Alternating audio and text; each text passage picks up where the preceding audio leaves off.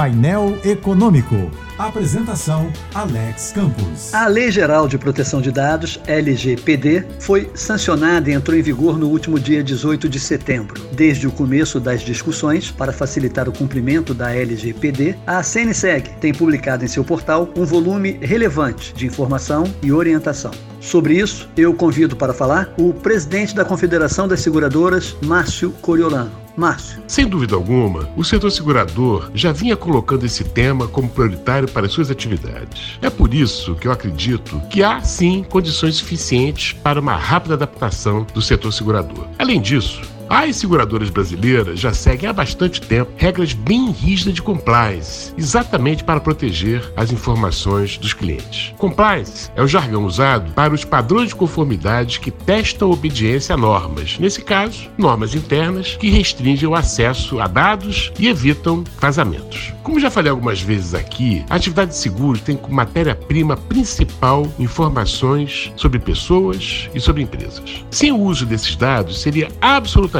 impossível calcular tarifas, fazer avaliação de riscos e mesmo fixar os valores das indenizações. Daí o cuidado com o tratamento de informações pessoais. Há muito tempo atenta à tramitação da lei e mesmo antes da sua aprovação, a CNSEG elaborou o Guia de Boas Práticas do Mercado Segurador Brasileiro sobre a proteção de dados pessoais. Esse guia, ainda que tenha sido voltado para os seguros, ele pode auxiliar muito outras atividades impactadas pela LGPD. Você pode pode encontrar o guia gratuitamente no site cnseg.org.br.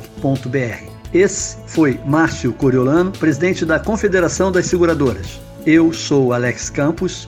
Bom fim de semana e boa sorte.